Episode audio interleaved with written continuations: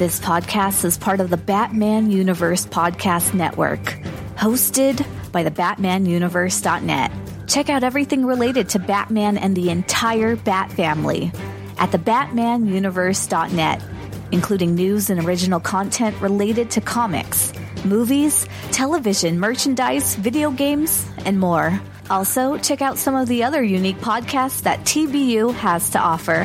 Consider supporting this podcast by becoming a patron on Patreon. Even $1 can go a long way in supporting this content that you enjoy. Look for a link over at thebatmanuniverse.net to offer your support now. And now, on with the show. Hi, this is Jim Lee, and you're listening to the Batman Universe Comic Podcast. Hi, I'm Podcast. Dan Jurgens, and you're listening to the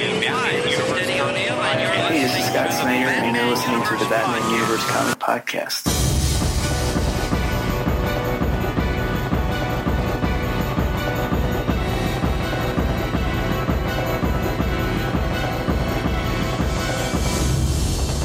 Hello, everyone, and welcome to the latest episode of the Batman Universe Comic Podcast, episode number 280. I'm your host, Dustin, Today, I have with me. This is Steph.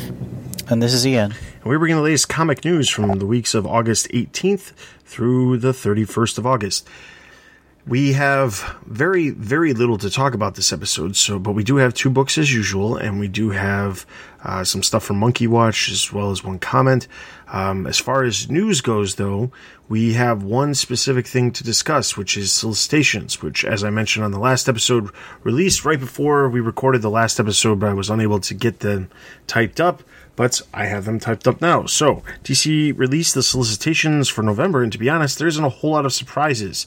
The recent six month streak of new titles and series has come to an end, with the only new announcement being a one shot tying into the Batman White Knight universe, but it's also taking the place of the issue of Batman Curse of the White Knight in November as well, so it doesn't really add anything to the overall number.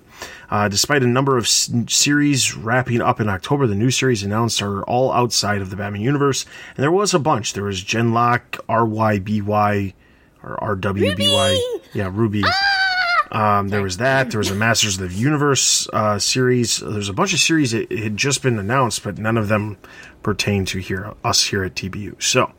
Uh, Tales from the Dark Multiverse will feature Blackest Night Infinite Crisis, as we talked about in the last episode, while the Year of the Villain one shot seemed to have come to an end in October with absolutely no more new titles announced for November. A couple of series will wrap up in November, including the Harleen series from Stjepan and Sejic, uh, Scott Snyder and Greg Capullo's supposed last foray with Batman and Batman Last Night on Earth, and Brian Michael Bendis' Event Leviathan. Could these three titles wrapping up mean coming months we have something new in store? Event Leviathan and Deceased, which wrapped in October, already are leaving a pretty big hole to fill when it comes to overall DC Universe atten- event titles. Outside of Doomsday Clock still needing the final issue to be solicited, Three Jokers is the only other major title expected at some point in the near future to be announced. There are no new dollar comics or facsimile editions as part of the main Batman universe either. Uh, between that and no fifth week in November, the total number of issue drops over a quarter. Uh, from October to uh, from October from 40 issues that we were we will be covering on TBU down to a mere 29 for November. When I read that out loud, it's daunting. But it means that uh, I guess October I get, or uh, November I could have a little bit of a, little bit of a break. Yeah. Look at the the, the bright side. Anyway, moving on to creator changes. Mikel Janín comes on to Batman for the next two issues as King's final arc seems to be a showcase of the previous artists he has worked with on his time on Batman. I doubt David Finch will be making a return though. Uh, David Messina is coming on to Red Hood Outlaw while Francis Manapul is heading over to Justice League in November. Everything else stays on the same current path for now. Uh, not a whole lot uh, to discuss this time around as we head into winter. You can check out the full details of everything hitting in stores in November, as well as a gallery of some of the covers coming up uh, over on the site. The gallery is pretty extensive because there's a lot of really cool covers, especially with some of the acetate covers that are coming that were previously uh, advanced solicited in October, but we have them as part of our November solicitation breakdown. So take a look at that. Uh, there's a lot of cool stuff, at least with the covers. Uh, unfortunately, to be fair, I'm not saying that I desperately need any more Batman comics right this second, um, because actually, after six six straight months of adding new books and nothing really wrapping up, it is that is a lot of stuff that we needed to get coverage for. Um, at TBU at least. So um, I appreciate that we can at least have one month off. But I know Three Jokers is around the corner, and there's other projects that have been hinted at or revealed, but I honestly don't think that any of them outside of Three Jokers is anywhere near being solicited. So I imagine Three Jokers, I'm going to predict right now, is going to happen no later than February. Uh, it's definitely not happening in December because if Doomsday Clock, which was not solicited in November, gets its last issue solicited for December, which 11's right around the corner as we're as you're listening to this and as we're recording it, it's coming out this this week. So between the beginning of September and sometime in December, I imagine there should be no well, I hope that there is no reason. I can't imagine. I can imagine a situation where there would, but I would. I, I really hope that there is no reason that they cannot get this final issue of Doomsday Clock wrapped up before the end of 2019, because that makes it over two years that it took to get the entire 12 issue series out. So I'm hoping, I'm desperately hoping it can wrap up by the end of 2019. I don't think Three Jokers is going to get solicited prior to Doomsday Clock wrapping up. I just while uh, number 11 kind of hints at some of the stuff that could partake or have something to do with Three Jokers, I don't know that the conclusion of Doomsday Clock is drastically going to uh, affect Three Jokers in any way, but I don't see Geoff Johns series uh okay let's just put it this way okay? Geoff Johns is on two series currently. He's on Doomsday Clock, and he's on Shazam. Well, Shazam just got the next three issues completely canceled, and they will be resolicited at a future date. Uh, those issues, who knows why they're taking so long? A lot of talk that we've been talking about on the Discord um, has been that Geoff Johns is just a busy guy and he's not getting the stuff done. Uh, while most of the time you can point the blame to the artists, that does not seem to be the case in this situation um, because especially for Shazam, there's no reason why the art wouldn't be getting able to be done in a normal, normal, you know, fashion, and it's just not. So it has something more to do with than just the art. And while Shazam was a pro- big profile book when it released, I don't think it is as much anymore. Um, Doomsday Clock definitely is, and they're not going to switch artists on Doomsday Clock. Shazam, I feel like if it was an artist situation, they would change artists because then just to you know necessitate the uh, the point of getting the book out in a timely manner. So pretty sure it's not artists. Uh, I'm pretty sure it's Geoff Johns. And if I was DC, I'd be very cautious about soliciting anything in the future uh, with his name on it, including Three Jokers, without it being completed. But at the same time, Jason Fabok has been working on Three Jokers for quite some time. He randomly posts hints on Twitter um, from Three Jokers, so it's not as if he has not been working on it for a very long time. Uh, to be fair, the last thing that he worked on that was part of any sort of normal continuity was, I believe, the Justice League Suicide Squad crossover, which was the first winter of uh, what was that of rebirth so that was like 2016 2017 the guy has not worked on a whole lot of anything um, other than doing some covers. So I, that, that's not to say he couldn't have work elsewhere. Um, you know, as far as you know, if he's doing concept art for you know movies or whatever, it doesn't really make a difference what it is. The guy's probably doing something, but I can't imagine the DC not utilizing his talents if he wasn't currently working on Three Jokers. So there's that guys have any insider knowledge on why Batman Beyond doesn't end? change anything or end? Um, or reboot? The only explanation I can think of is that uh, Dan Jurgens is writing it, and while that you know to the normal reader, it's gonna be like, well, what does that mean? Dan Jurgens has been with DC Comics for a really, really, really long time. He's going on almost three decades. He's been with the company, and I imagine if he has a story to tell, they're going to let him tell it, um, even if it does have poor sales. Because uh, there's no hmm. real explanation. I mean, that book should have been canceled a long time ago just based off of sales alone. Um, mm-hmm. The only thing I can think of is that they just are letting him tell the story that he wants to tell, and eventually his story will come to an end and then that'll be the end. I guarantee at this point that we would not see another writer on that book before it gets canceled. I just don't see it. If he can't keep up with the you know the schedule, then that book's gone for sure. Um, he was on Superman for you know he was on Superman. He was on Action Comics. He was on Action Comics for a while.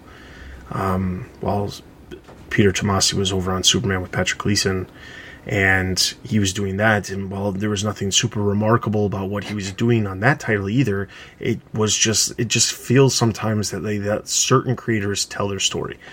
Uh, Robert Venditti is another guy who seems to just tell his stories, and sometimes nobody's really paying that much attention to what he's doing, but somehow DC just keeps allowing it to keep happening. So probably just one of those, you know, inter-office politics situations. Because with that, sales that low, like maybe they're just thinking, well, it's not doing any harm. it's just paper. I don't know. Yes, I mean, we've talked about this before, not not recently, but on the Comic Cast over the years, we've talked about this before. You know, generally, at least to most people who pay attention to comic sales, there's a break point of about 20,000. That's why, you know, when Jessica used to do the numbers, you know, that's what we did. Before that, it was Terry, and now Steph does the, the numbers. You know, we we use 20,000 as our benchmark for a book in danger, and then leading up to, you know, going down to 20,000, it's also, you know, it's one to watch because it's going down. And it's been under 20,000 since issue 14. Yeah. And and to be clear for every so, so, those of you who are not paying attention to Batman Beyond, Batman Beyond is currently on number 35. So it's been almost two, just under two years that it's been under that. So yeah, um, the only thing I could think of is that maybe Dan, because Dan Jurgens wasn't on the series originally. My only thought is that maybe he had an idea, pitched it. They're like, okay, let's we'll let you do it. And then because he gets on the book, if he's got a story to tell and he's not and he wants to keep doing it, they're just going to keep letting him do it as long as he's got the story. Um, because that's what happened. Because the alternative was to cancel it. To be fair, I don't really. I mean, there's no real explanation. Like, there's we don't we on the site don't consider the book as part of main continuity. Um, I know that there's other sites who don't consider it part of main continuity. For the most part, even though there are elements that it, connects to Future's End um, that happened during the New Fifty Two. Most of the stuff they, they, they, they really ignore. A lot of the stuff that they still focus on is related to the animated series, which has nothing to do with the comics themselves. Um, so, I don't know. I mean, like I said, it, just it just is one of those books where it doesn't have a real explanation of why it still exists. I would love. I think there's also a chance that someone who's making decisions is just uh, nostalgic for the TV show. Well, I mean, they just too. did the HD restore of that, and that's that. That might be that might be one of the reasons why they kept it around too, is because obviously they knew they were doing the um, the the high definition upgrade to the series in advance, so that could be an explanation too. Maybe they kept it up thinking, well, maybe the series will become more popular after the the new complete series releases on Blu-ray. You know, when we upload all of the HD version of the episodes to DC Universe, maybe it'll become more popular. Um, I mean, they know that that you know the digital upgrade would have been in the works for quite some time, so maybe that's a reason. But at the same time, it's it's a it's it's a rough sell. So which is funny, which, which is funny because actually, well, we'll get into it when we get into Greater Gotham. Um, this this final issue it felt like they actually moved the story along after the story was stagnant for about the last five issues. So, but yeah. Anyway, so that's solicitations. Head over the site if you're interested in more. Um, with that being said, we're going to jump straight over to our comic book reviews. We're going to start off with Batman.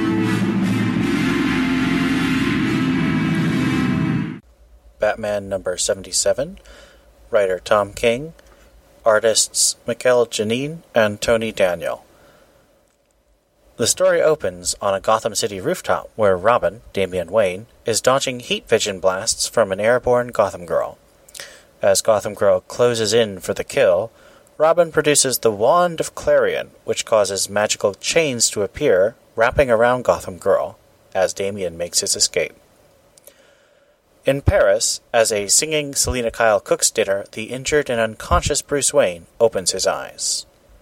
Back in Gotham, a psycho pirate controlled Scarecrow and Zsasz, now part of Bane's police force, accost a dog walker on a leash law rules where they are attacked by Robin, who quickly takes them down, saving the dog walker and his dog. Over in Paris, Bruce sits in silence and Selina comes nearby, with Bruce uttering, with his head down, that he lost. Thomas Wayne's Batman stands on a gargoyle as Robin appears behind him.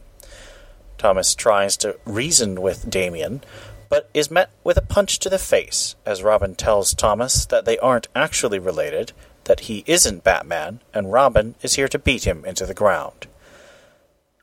Bruce and Selina sit in a cafe in Paris, with Bruce explaining that he needs to go back to Gotham City. Selina points out that he will be killed, and Bruce responds that it would be a good death, echoing what he said in issue one of this run. As Thomas and Robin fight, Thomas points out that the penalty for Robin entering Gotham is the death of Alfred. Flashpoint Batman gets the upper hand, knocking Robin to the ground, then knocking him out. As Bruce and Selina walk through the streets of Paris, Selina protests Bruce's willingness to go off to his death in facing Bane. Bruce tells Selina that he has thought of every scenario and that there is no other way. Selina tells Bruce that he can't see everything and he still can't see her. Robin wakes in Wayne Manor, injured and bound to a chair, as Flashpoint Batman speaks to Robin about how what to come was not Flashpoint Batman's choice. In the background, a voice pleads, not in front of the boy. Robin cries in horror as he witnesses Bane snapping Alfred's neck in front of him. Thomas comments on how Robin is now their hostage and will serve in Alfred's p- place to prevent the rest of the Bat family from coming into Gotham. The issue ends with Batman and Catwoman in costume with Catwoman telling Batman that she knows a way to get revenge and take back Gotham. So, big questions first. Is Alfred really dead? No. It would be a big change to the character. No. He'd have to do his own laundry. But Dustin, why? You didn't say why. You said no, or you said you think he's really dead. implied. I know it's implied. I'm just messing with. Because I'm I'm worried that I'm just going to go into a Tom King rant, like I always do. I'm going to start by saying this. Okay, I enjoyed this issue. I thought it was it was a very good issue. Um, we knew, uh, well, two of the three of us knew about what was happening in this issue the last time we recorded, so I knew this was coming and I and I'll say like obviously I ranted about the last issue. Um, I had more to say. I don't actually have a lot to complain about this issue. Um, surprisingly, um, this issue I enjoyed, and and to be clear, the reason why is because I know that Alfred's not dead. The reason why we know he's not dead is because for the last two and a half issues leading up to this, all we have seen is a bunch of reality bending situations where characters are acting out of place, seeing things that they're not supposed to be seeing, um, masking things that they should be seeing, like ventriloquist in the Batcave, like Joker and Riddler being buddy cops together, um, Scarecrow and Victor Zsasz, you know, confronting somebody about not having a dog on a leash or whatever it was. There's just there's a lot of things going on that just don't make any sense. So it's not too far fetched to believe that what we are seeing before our eyes is not actually happening. Because let's be honest, I'm not sure how much of this is happening in the first place. There's a lot of stuff that we've been seeing in the last couple issues that I have complained about, that I've made very vocal that I am not liking. But this is not something that I'm at all believing is actually true. So I'm not going to sit here and get super upset about Alfred. To be tr- to to to be the devil's advocate advocate for a second, if it was true, yes, it would be a huge milestone and change the continuity of Batman, which I've thought about multiple times when reading this. But I don't think this is what he implied would be the big change that he and you know that he hinted at back in May. And I assume that's still happening, despite the fact that he made those comments prior to you know the new direction they're taking with him coming off in December and him going to the Batman Catwoman series that's happening in January. I'm pretty sure that's all still happening because as he has said in subsequent interviews since May, he has said that he is still going to finish telling his story. He's still going to tell the story that he intended to tell. It's just going to be told in this new, you know, this other format that he wasn't initially planning. He's still going to tell it you know, in the Batman Catwoman series. So I assume whatever is happening to the continuity changing or direction changing situation for the character of Batman is going to happen towards the end of his run, not now. And I doubt it has anything to do with Alfred. So while it was a shocking moment, I immediately saw it and told myself there's nothing to get upset about because outside the fact that this is comics and deaths happen all the time and people come back from the dead, which I hate. I absolutely hate as a horrible uh, plot device that, that that too many people decide to use. And it's not. To be fair, it's not the writers who are choosing to do that most of the time. It's most of the time the publishers who are like, sure, you want to kill somebody? Yes, but you must have a way for them to get back to normal. And because we can't have our characters deviate from the normal marketing method that we have that sells merchandise. So that being said, like I don't see Alfred being dead. I see it being as a shocking moment that is supposed to do exactly what Tom King has done multiple times in the past, which is get people talking, get people upset, only for them to have the rug pulled out from underneath them right when they're at the top of their rant. So I'm, I guess, I, I don't know. I guess it's, I, am hoping this is not one of those situations where I'm deciding to give up on ranting and I've already had the rug pulled out from underneath me. Um, because obviously I'm still going to be reading these comics, but I sincerely doubt that he's actually dead. So, yeah.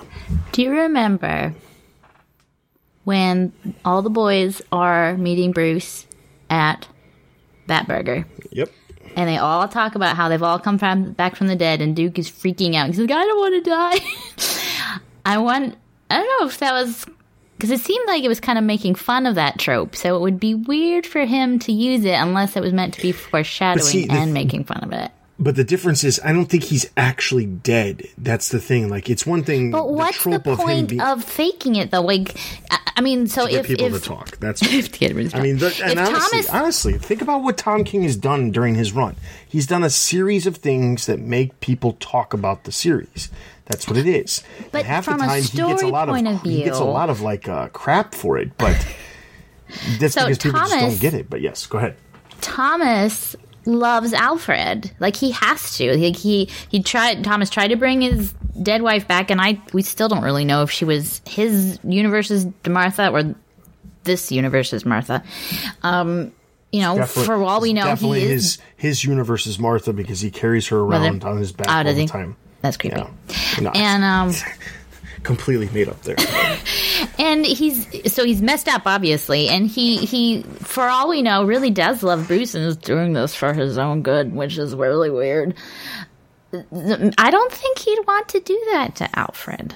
I don't know. Like I know he's literally not the one doing it; it's Bane. But if he's the big brains behind everything and not really Bane, I don't know. I just don't see the point of not really killing Alfred.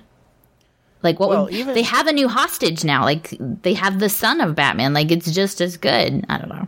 I would say even if they really kill Alfred, um, someone on the Discord pointed out that in issue seventy three and seventy four they set up the Nane pit, the the Lazarus yeah. pit that mm-hmm. requires an exchange. And what better way for Flashpoint Batman to redeem himself than giving his life to restore Alfred back to life? You know. Yeah, Giving I have no doubt thinking that he'll be back. Yeah, I, I don't no doubt Alfred will come back. I re- yeah, I, I was just kind of messing around. I don't think this is the big change. This, this couldn't be, but I say that. But um, I yeah, I I I think Lazarus Pit is more likely than this being some kind of psycho pirate delusion.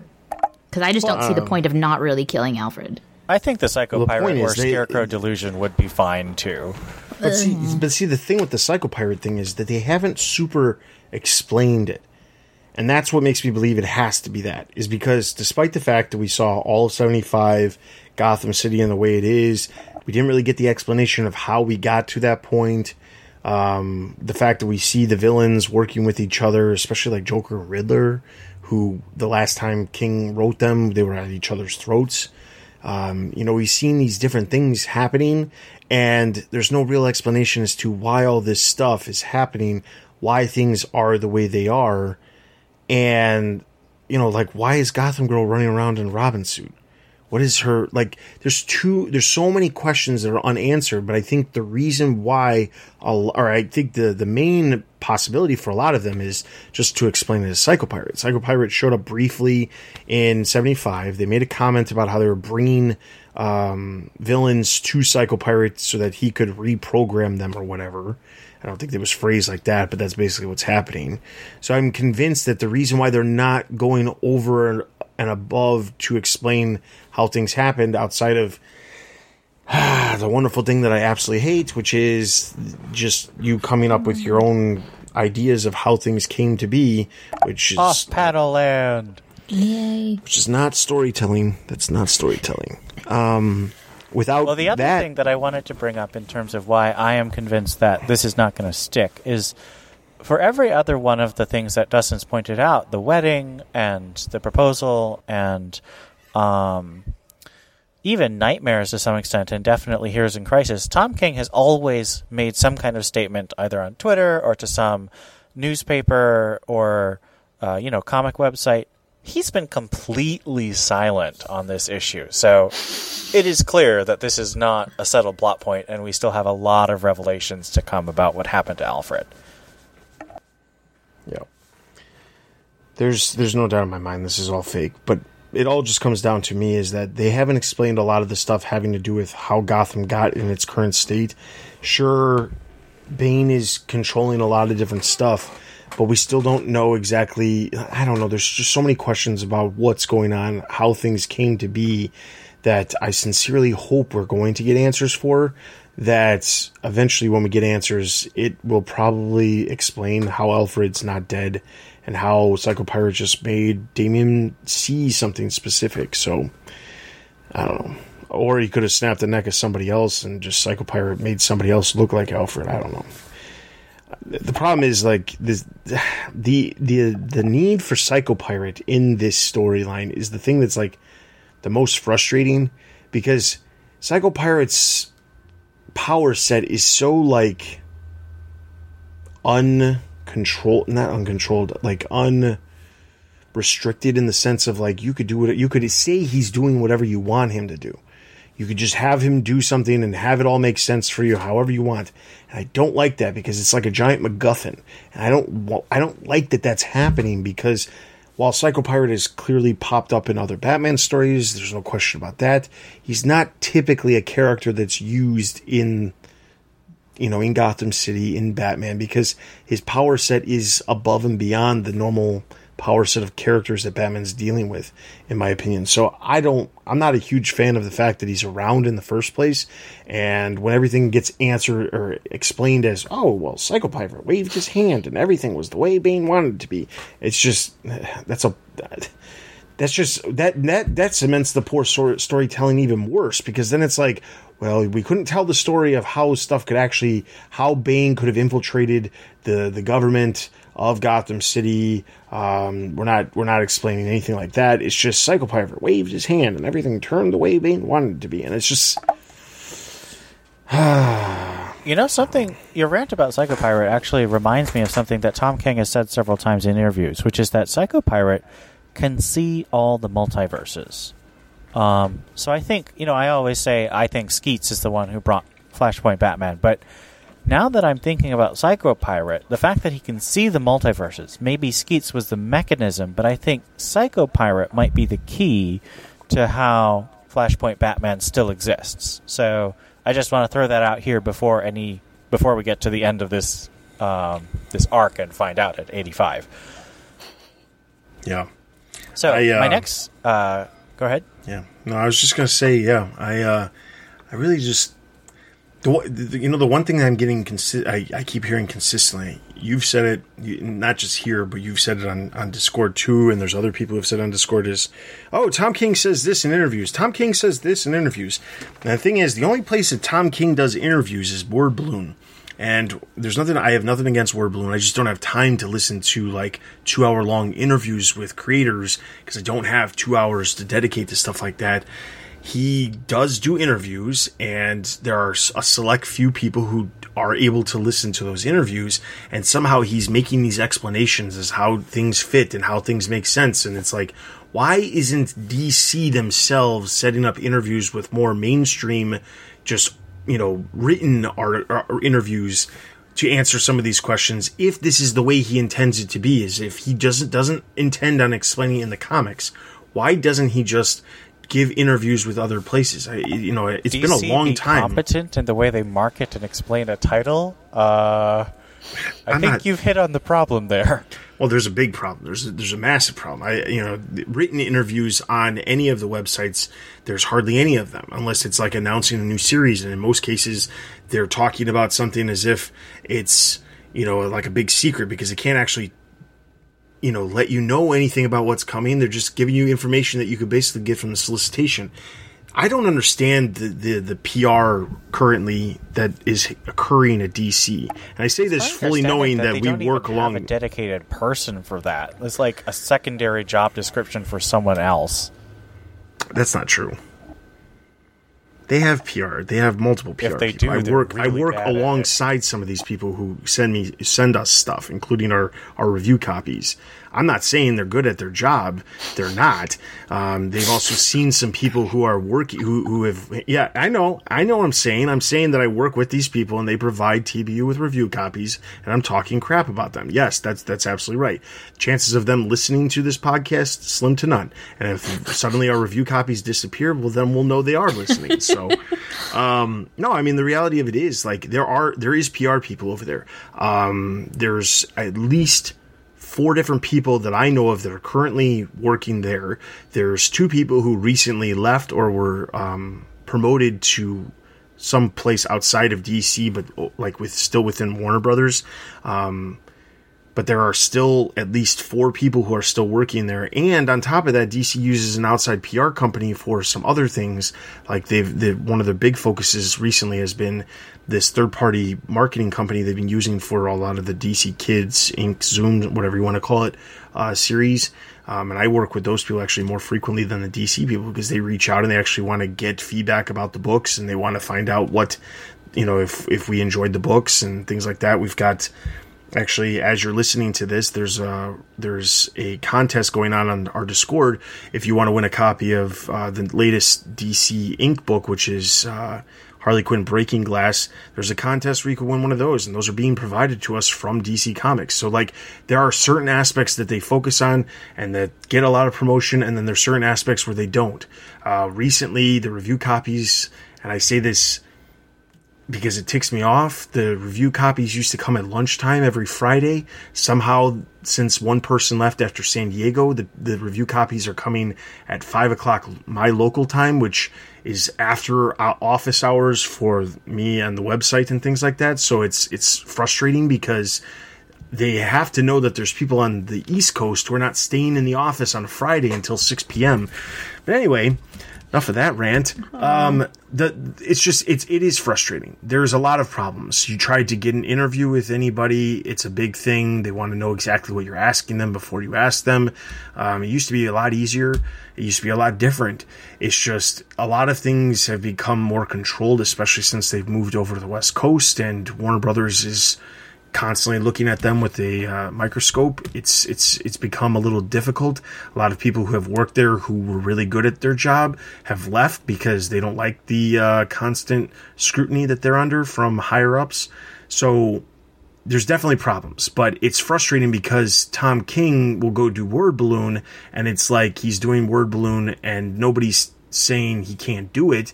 He's just doing it. It's just like Scott Snyder. He does interviews occasionally where it's not approved by DC, but he'll do it and he'll. And you can always tell when they're not doing something that's approved by DC because they'll swear.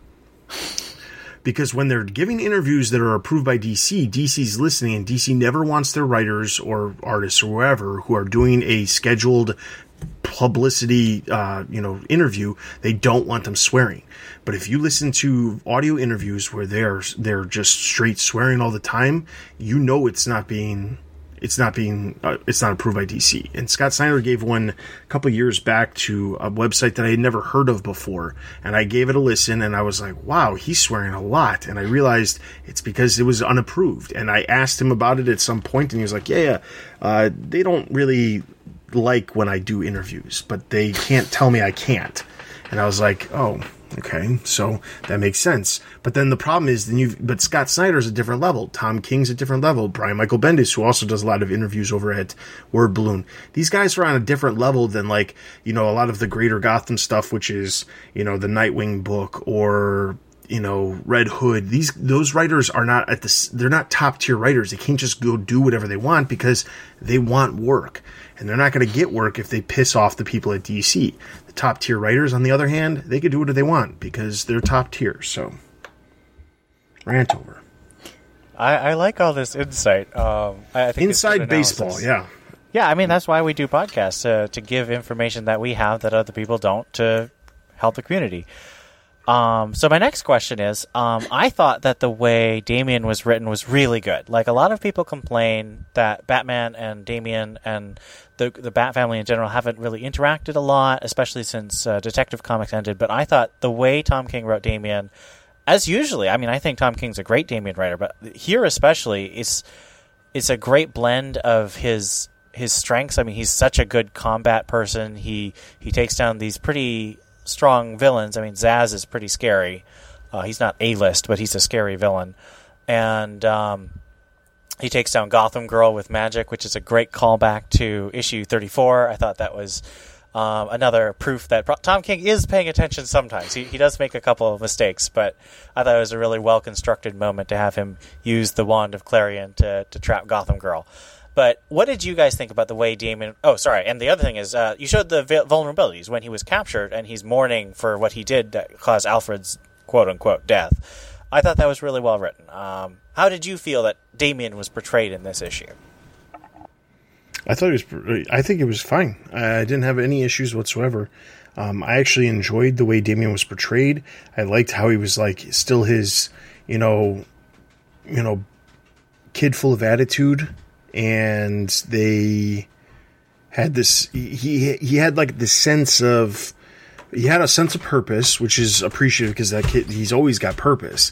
Um, but at the same time, like the stuff that he's doing, he's talking crap while he's taking out Gotham Girl. That is Damian. That's who I see as Damian, and we don't always see that. Like there's people who will make him snarky and stuff, but there's a whole different. There's a different there's a different version of Damian. There's the snarky Damian where he's just making snarky comments, and then there's the attitude Damian where he's like making the comments, but he's also like backing it up by showing that, hey, look, I really am a badass. So, and that's what he's doing this uh, this this issue. He's he's legitimately showing that despite that the fact that he is so small, he is or and so young, he is a force to be reckoned with. And while unfortunately he was unable to take out Thomas, um, which I didn't see happening in you know in any way. Um, you know the fact that he didn't back down, it just that's exactly what Damian is. And I'd love to see more of Damian and the other because like even Tim in the last issue, that was written well too. So I mean like I want to see these characters popping up more often because King can clearly do it. We know that he understands some of these characters because he's written them well when he does write them. It's just a matter of writing them more frequently, I guess, because that's the problem. Like I understand, and I know that his his reasoning behind that is this is a Batman story, and at the time when Batman and Detective re you know launched as part of Rebirth, the intent was. His ex- explanation was, well, Batman is a Batman story. We're focusing on Bruce Wayne. This is a Bruce Wayne story. Detective Comics, at least when it launched during Rebirth, showed a lot of these other characters. There was a lot of characters that were focused, and that was his like explanation. As Tynion came off the book and other writers have come on to Detective. Now, of course, Detective is literally just the second Batman book, which is frustrating because it we don't need to have a second Batman book when we already have multiple miniseries that re- revolve around Batman and all this. So, all this is to say, I'm all on board King writing Damian. I think he did a great job this issue. I'd like to see more of it. I'd like to see him work with the Bat family more often. What do you think, Steph? Um, I really liked it. Uh, I think that yes, we get his snarkiness, we get his good fighting, but you know he is facing off against another world's Batman. Like Batman is still Batman regardless of who he is, and so I don't think I I wasn't surprised to see him being taken down, and the fact that he was showing such like vulnerability of of strategy uh, in the last issue. Um, I think that kind of made sense that eventually he he wouldn't he's not Batman, you know, doesn't have everything planned out. He wants to be like Batman, but he yet isn't yet. And so seeing just his vulnerability, like he is still a 13 year old boy. he's not meant really to be, have gone through all this. And so seeing his breaking point, it's, it's interesting how it's kind of mirroring Bruce's breaking point. Both, both father and son kind of reach that to finally come to terms with, you know, losing. Like Damian literally has lost the life, was responsible, sort of, for the loss of, of Alfred's life, and Batman finally wakes up and realizes that he's lost every fight, and he is in Paris. Um, I just really, I really, yeah, appreciated the kind of depth that they took to to really study Damian and what he's what he's going through in as little as time as they could. And I, I completely agree. I think that Tom King, if you look at uh, Detective Comics 1000, he has like eight pages of a story, and I think he just nails everyone's voice. They're they're distinct. Now, I actually let me take that back. I don't like the way he writes Barbara Gordon, um, but everyone else, and but even though I don't like it, she's clearly a distinct person. He's not just writing the same person as everyone else. Um, there, there's some writers. Um, even though I do like him, I don't want to bash. Uh, Well, uh, real quick, I want to jump on that. What what is it about his? And I'm not saying I do, but I'm saying what is the thing you don't like about the way he he writes her? he writes Barbara Gordon, and this was an issue in Heroes in Crisis too. I read a whole piece about it. Uh, he writes Barbara Gordon really. Um, to me, it feels like she's kind of uh, a teenager um, in a way that she isn't usually. Even if you read Batgirl Year One by Chuck Dixon and Scott Beatty, she's got a maturity and a, a thoughtfulness to the way she, she works, and she's she's always been spunky. But in the way Tom King tends to write Barbara Gordon, she's kind of sh- she's lost some of that thoughtfulness. She's just sort of snarky with an attitude, but she doesn't quite think everything she says through. So she, her primary character note in Detective Comics 1000 was, "I dated Dick Grayson, so I, I'm ready for anything because Dick Grayson's a disaster," which is a funny joke, but it it is not, I think, a particularly um, it, it doesn't match any other iterations of Barbara that I I view. I mean, my my Barbara Gordon voice is basically a combination of Chuck Dixon's uh, Batgirl Year One and Gail Simone's Oracle. She's just really, really thoughtful, really smart, very spunky. Um, and I think Tom King's Batgirl is is much more maybe the animated series, but with sort of a Tom King edge to it. Um, and and unlike the way he writes Dick and Damian and Tim and even Steph and Cass and Huntress, I think he has a much better grasp on those characters than Barbara Gordon. At least for But me. But do you And- think? See, so, so so my thought on that is, and I'm not, and I definitely agree. I, I think that is exactly how King writes her. But I think that if you don't look at her portrayal pro- previously to or prior to New Fifty Two, and you just go off of what Gail Simone did when she was on Batman or Batgirl, you read the stuff that happened with Batgirl Burnside, you read the stuff that's been happening in Rebirth with Batgirls, like the Hope Larson stuff, and then uh, who came on? There was somebody else who came on after them. Margaret Scott?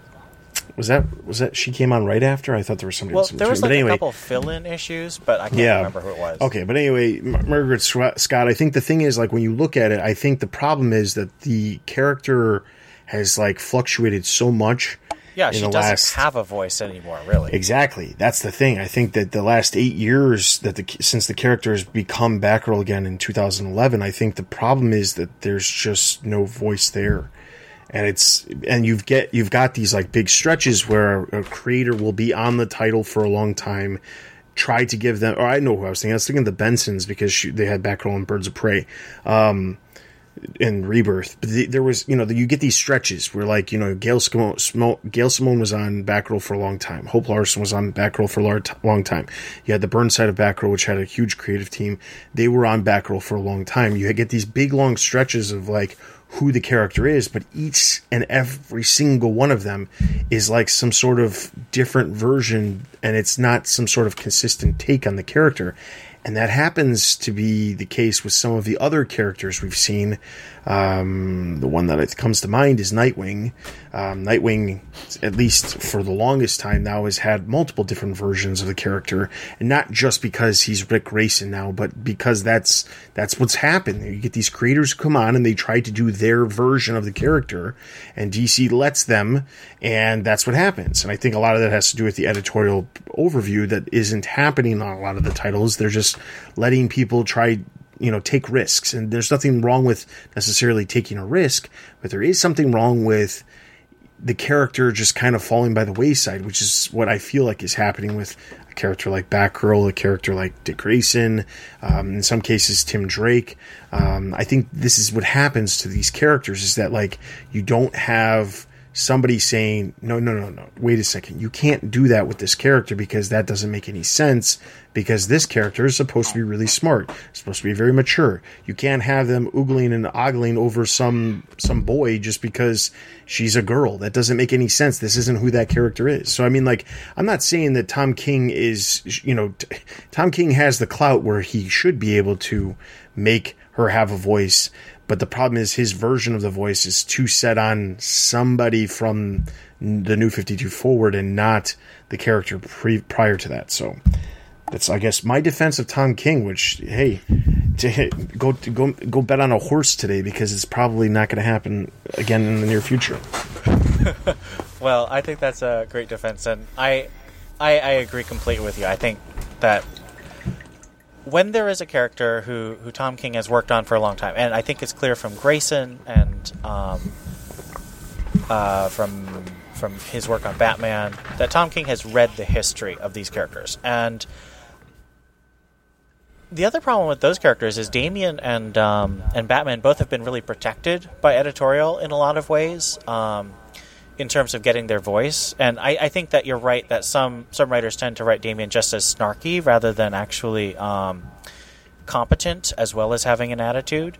But I think every time Tom King has written Damian, he's really caught that balance of you know who he is this this assassin child raised who wants to be good, and he's just that dual nature. He's really good. And I say I think the way he writes Dick is also really good. He's got that kindness, but he's also very dangerous and. Um, but it's hard to see. Like there's so many layers in the way he writes Dick and the way he writes um, Bruce, and uh, I think it shows when he doesn't have quite as much of a grasp on the characters he's writing. Um, and I, I just think that Barbara is one of the ones that he doesn't quite grasp as much. Do you think? Because we we you know we one thing I think that we all agree on is is that whenever he, Tom King writes the whole family like it's always very good. Even if there's a couple of qu- uh, quibbles here and there, all in all, it's very well received. Do you think he he could do more of that? Like, do you think he's so good because it's so concentrated and and he only has to do it for short spurts, or do you think that if he had if this had been a Bat Family book, it kind of would have either been watered down or kind of fallen flat? Well, if you look at um, the other series that Tom King has done, he works with a very contracted cast. The biggest cast he's ever worked with was Omega Men, and I think that still only has like five or six characters. Um, if he used the whole Bat family the way he's used it in, I think like 71 or in Detective Comics 1000, I, I do think it would be kind of diluted because James is the only person I've ever seen to to do a Bat Family cast as big as he used and still keep arcs for every single character. And some of the characters still had really small arcs. Um, Tom King is just he's a very one to two character focused writer, and I think that he he's best using the Bat Family as as a seasoning rather than as the main main dish. And I just wish he kind of used that seasoning a bit more. Um, and I think we're going to get that in City of Bane because he's promised that the Bat Family will come back in like eighty one or something. Um, but yeah, I think your your instinct is is dead on about how he, he uses them well because he really focuses when they show up. I think that if he used them all the time, it wouldn't always be quite as as solid. Do you have any more questions? Um, let me see. Oh, uh, yes, I do. Uh, so, I, this is kind of a regular question. I really loved um, seeing the Selina and Bruce parts. Uh, they were beautifully drawn by Tony Daniel. Um, a lot of detail, a lot of rich colors by Tomeu Morey. Um, you could really feel just Catwoman's personality. She's trying to play things up as as she's trying to keep a, uh, hopeful because it's a very dark situation for her and Bruce. But then when she gets serious and she says, "You still don't see me," and then she has a plan. I thought that was really exciting, and I'm really excited for the next couple issues, which are interludes uh, focusing on Batman and Catwoman. So, how do you think that the the Bruce and Selina section of this issue went for you?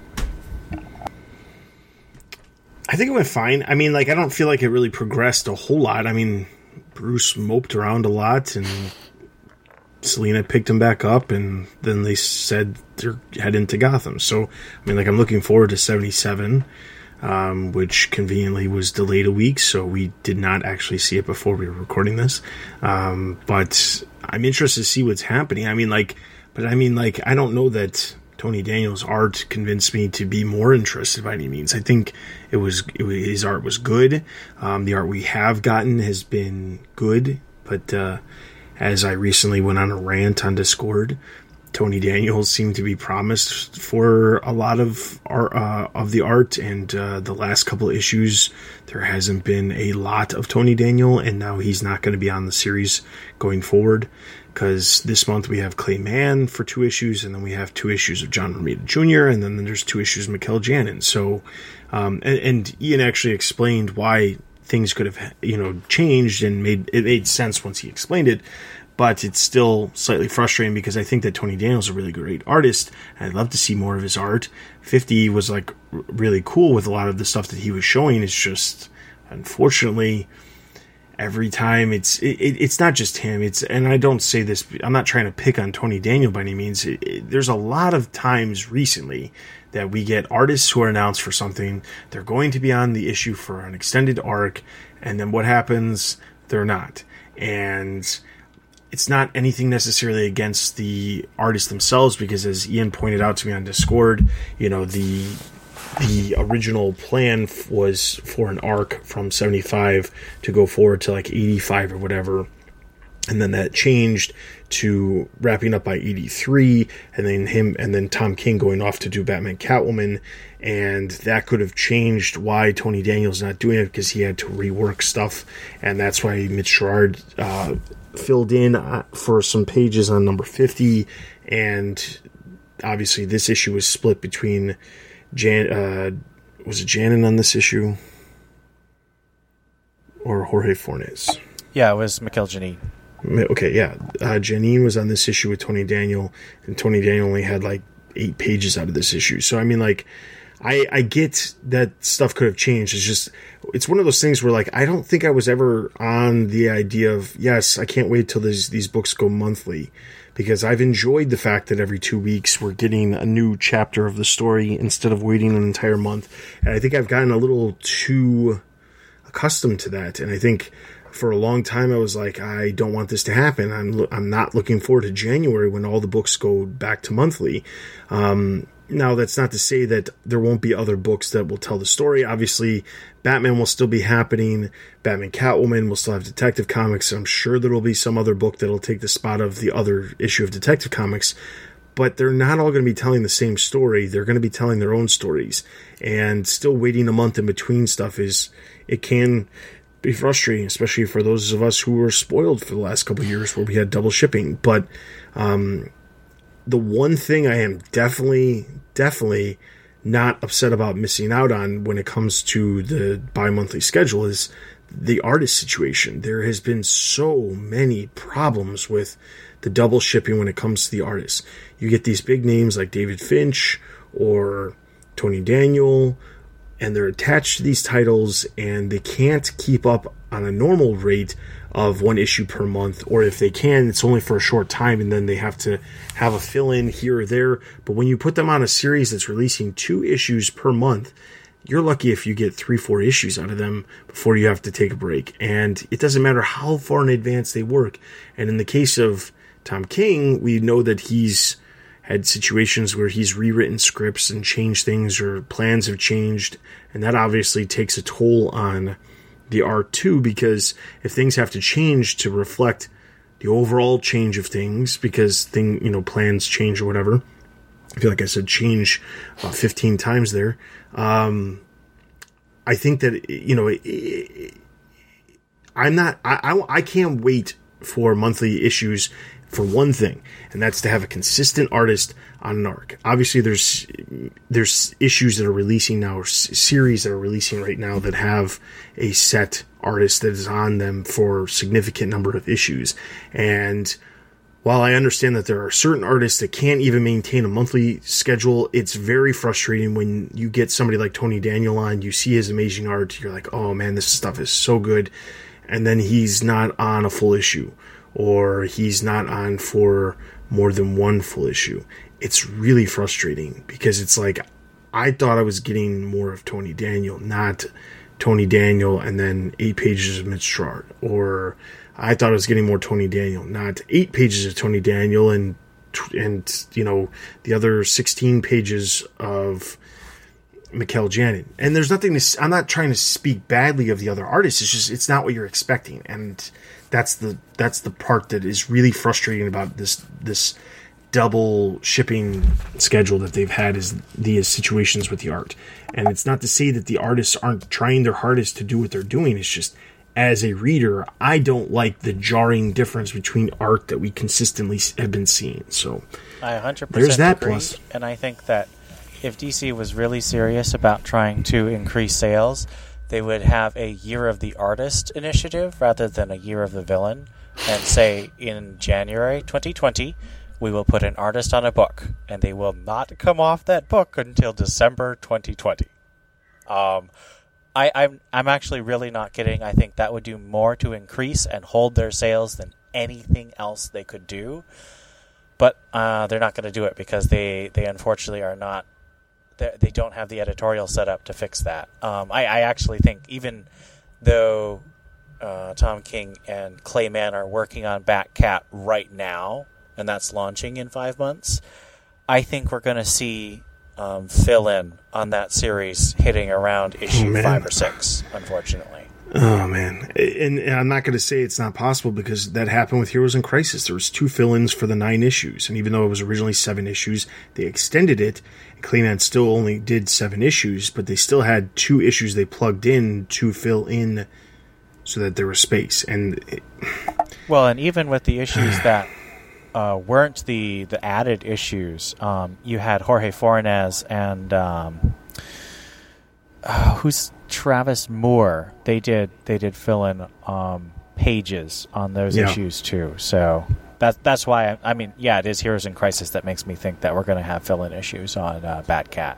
And I hate to say that because I love the way Clay Mann draws Batman and Catwoman. I think he's one of the best artists of that particular pairing. Yeah. So, all right. So Batman, I'm going to give a total of Mm, I'm gonna give it four, four out of five. I think I was thinking four as well. It's a lower four, but a, a four. Uh, I'm giving it definitely a, a, four out of five. I, I gotta say that um, Alfred's death, even if it is fake, it did hit me hard. So I was, I was pretty uh, shaken up after reading it. But it was a well done issue, and I, I think it's really, really good. So definitely four out of five, um, which I think is four out of five. Yeah. And then uh, over on the site, Paul gave it four, so it's going to give four out of five across the board. Moving on to our next book, Detective Comics.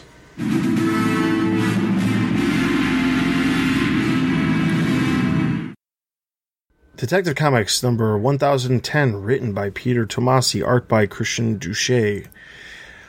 We return to the nondescript island in the Pacific where two aged and unkempt men muse about the crashing plane that they witnessed. Far from the wreckage, they stumble across an injured and unconscious Bruce Wayne. Working together, they lift him up and move him to safer grounds. Back at the wreckage, we see we find Deadshot and his captives. In a display of skill, Deadshot shoots a stray rattlesnake before it can strike one of the captives. One of his hostages lashes out at Deadshot, where he reveals he was paid to kidnap him can't be blamed for Mother Nature lashing out against them. This woman proclaims her dismay, stating that she isn't afraid of Deadshot. With a shot just inches away from her face, Deadshot demonstrates why they should fear him and why he is in charge. While it looks like our captives will comply, nature seems to have different plans. A Black Panther strikes, strikes as a full moon illuminates the chaos.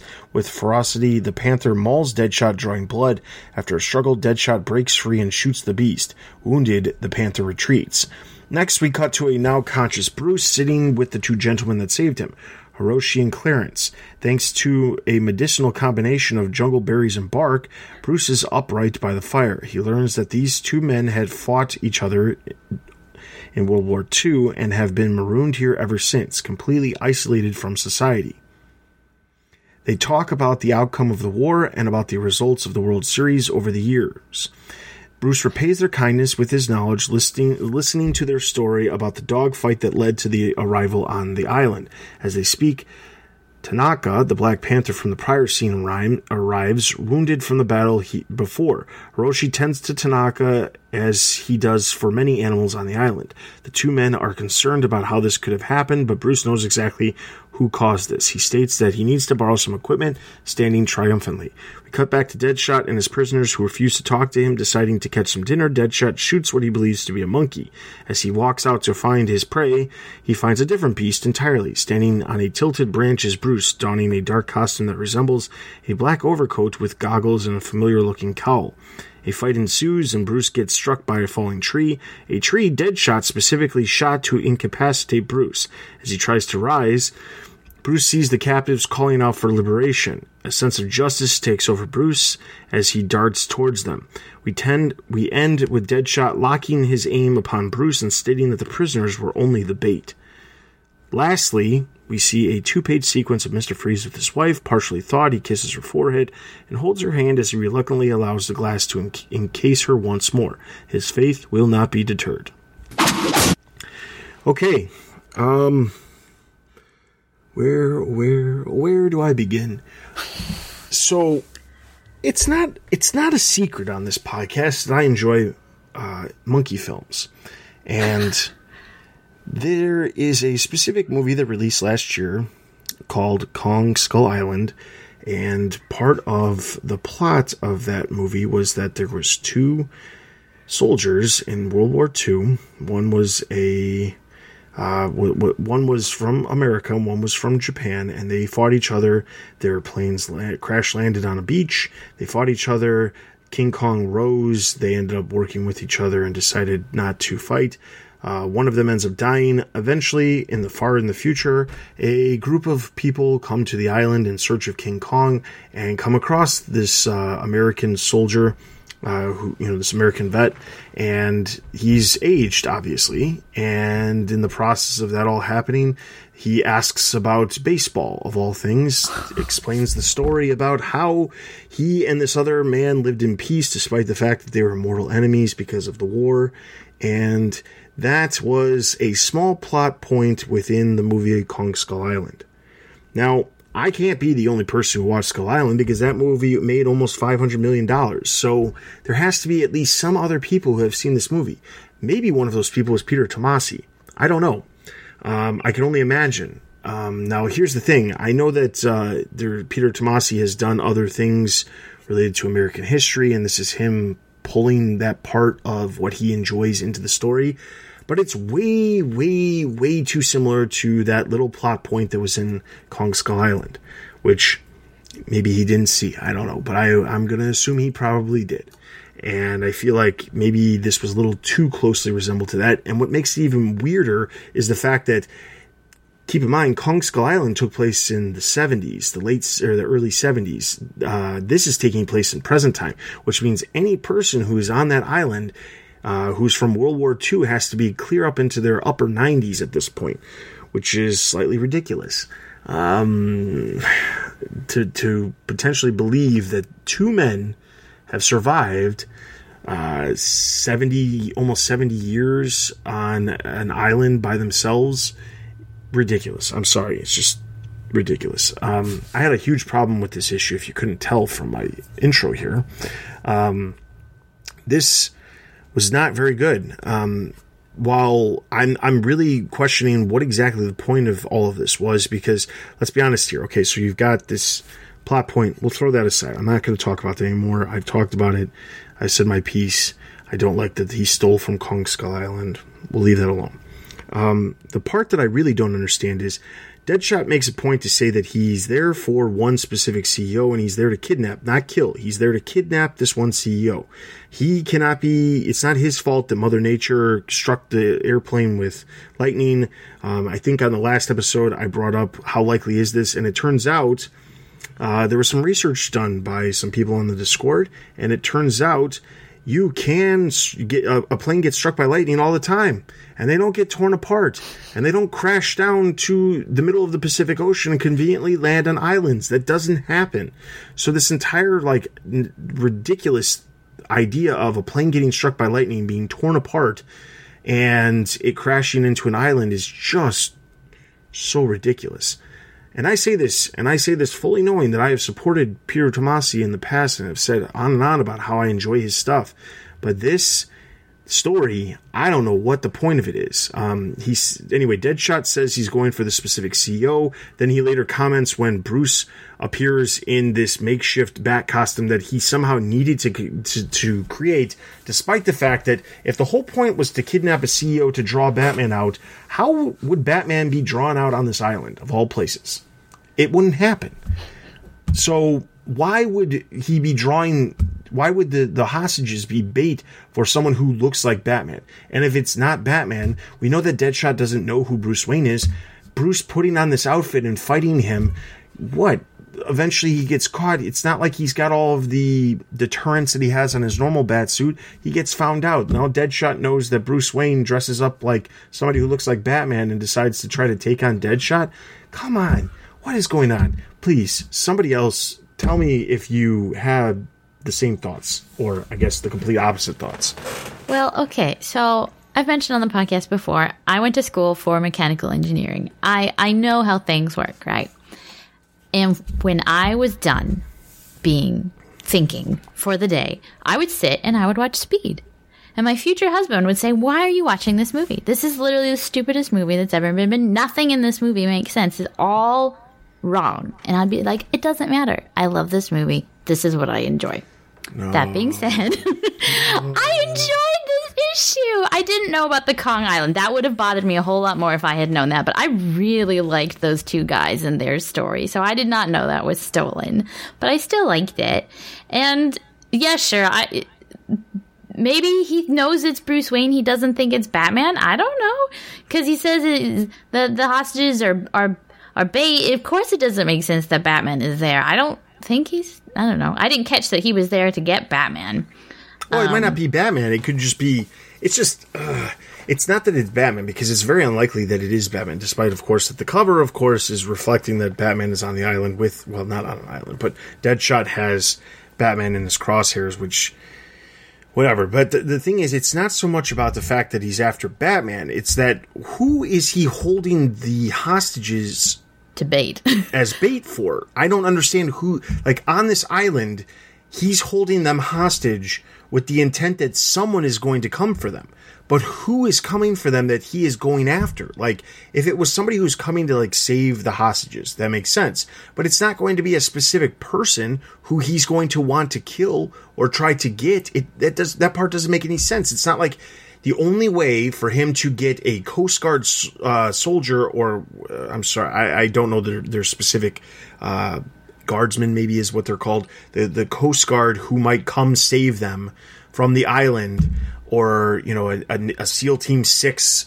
Deadshot's not going after one of them. There's a reason he's going after somebody specific. So the question is, who is he going after that these people are the bait for? It's not this random person who shows up wearing a bunch of old gear that's coming after Deadshot. So why does he make that comment? It doesn't. There's it so doesn't. many problems. It doesn't, but I'm willing to put on my speed glasses and just enjoy this for the the the the dumpster fire that it is. I enjoy a good dumpster fire. Like I don't know. I I just had a good time with it. I I just you know you lower your expectations, you lower your standards. It's so sad. It's a great It's so sad. issue. I don't want to do that. But You're paying four dollars a pop for these lowered expectations. That's true. That yeah. All right. It's not a, like a movie. If you're like renting it off Amazon, it's like four dollars for two hours. This is like four dollars for like ten minutes of entertainment. I just Yeah. I expect a little more. I, I don't have nearly as much intense uh, plot analysis as Dustin. I just I looked at this issue and I didn't have fun, um, just because the last issue had Bruce Wayne pretending to be a playboy and had Lucius Fox, and it was Bruce, you know, secretly trying to. It, was- it felt like it was going somewhere. This Well, one, it was it just- just, This is is like yeah. I did not expect it to go this direction. I'll this, I'll, this I'll issue admit that. was mostly just people sitting around fires being kind of like meh and a cat attacks. I was just like, what is that? So Oh, I did have it. Yeah, that's true. The Black Panther got extra points from me because it's a kitty who attacked Deadshot. It's Yeah. the it's the DC Marvel crossover we've all been waiting for. Yeah, I mean, it just comes down to like, and I don't want to beat a dead horse because let's be honest, this horse is way dead for me. But uh it's just, I don't like, I don't know. Like, I didn't. To be fair, I didn't give it the last issue like an amazing rating. I gave it a three, which is pretty average. Um, but I felt like it was going somewhere. This doesn't go anywhere, and the fact that we have yet another issue before we get to the next storyline is insane to me. Like this could have easily been a two issue story arc, not a three issue. Or I don't. I think it's only three issues, but I don't know why it needed to be as long as it is. It's just too long. And the worst part about this is the one interesting thing about this issue. And I'll say, while that idea of the two soldiers on the island, I don't have a problem with it. And if I never watched Kong Skull Island, I actually would have enjoyed it because I like, you know, I like the, I like watching stuff about World War II and the history of that stuff.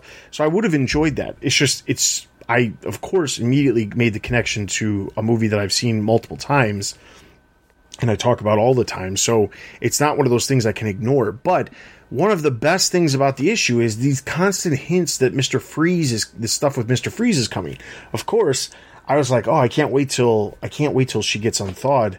And then of course I wrote up the uh, the the solicitation breakdown for November and saw the covers, which is basically she.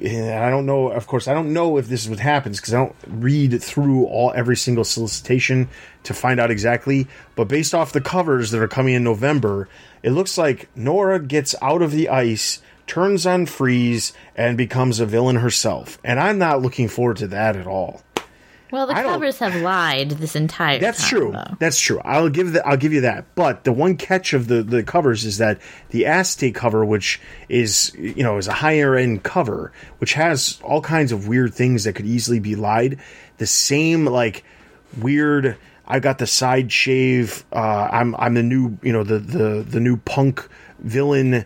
Um, girl that you've never seen before that shows on that acetate cover and then the next cover she's like that again. So it's like i can't uh, i don't know. Like I, I really want to get to the mr freeze stuff because i really despise the fact that now we've gotten two issues where we've got this frozen thawed well this one's thawing uh logo and what are, what are we getting out of it? We're not getting anything related to Mr. Freeze other than a couple pages at the end of the issue.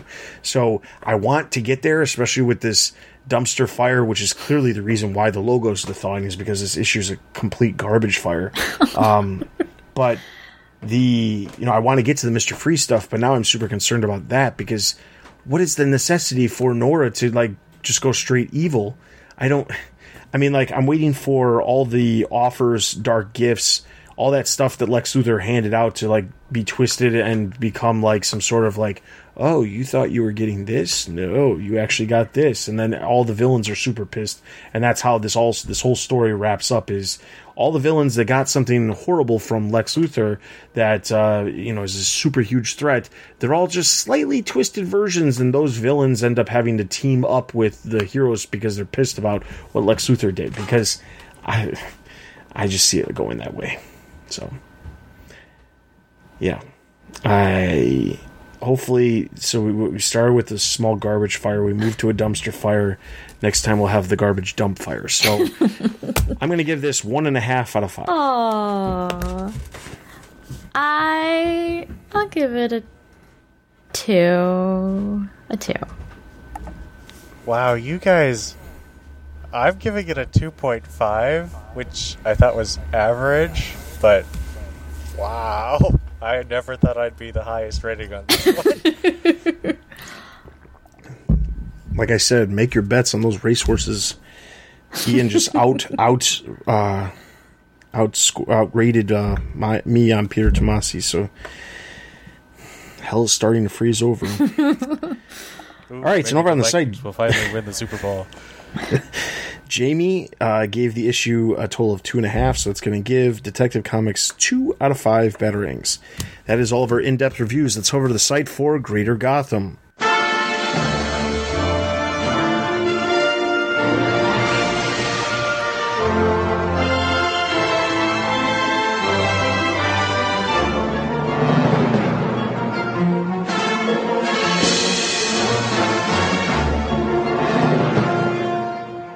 Starting off with August 21st, we have main TBU books. We talked about Batman number 77, Nightwing number 63. Ric gets some unwanted advances by a villain. This was reviewed by H. Ham. He gave it 4.5 out of 5. Year of the Villain, Black Mask number 1. Luthor gives Black Mask a new face and a new purpose. This reviewed by Tony. He gave it 4 out of 5. Secondary TBU books, Batman number 232, Facsimile edition.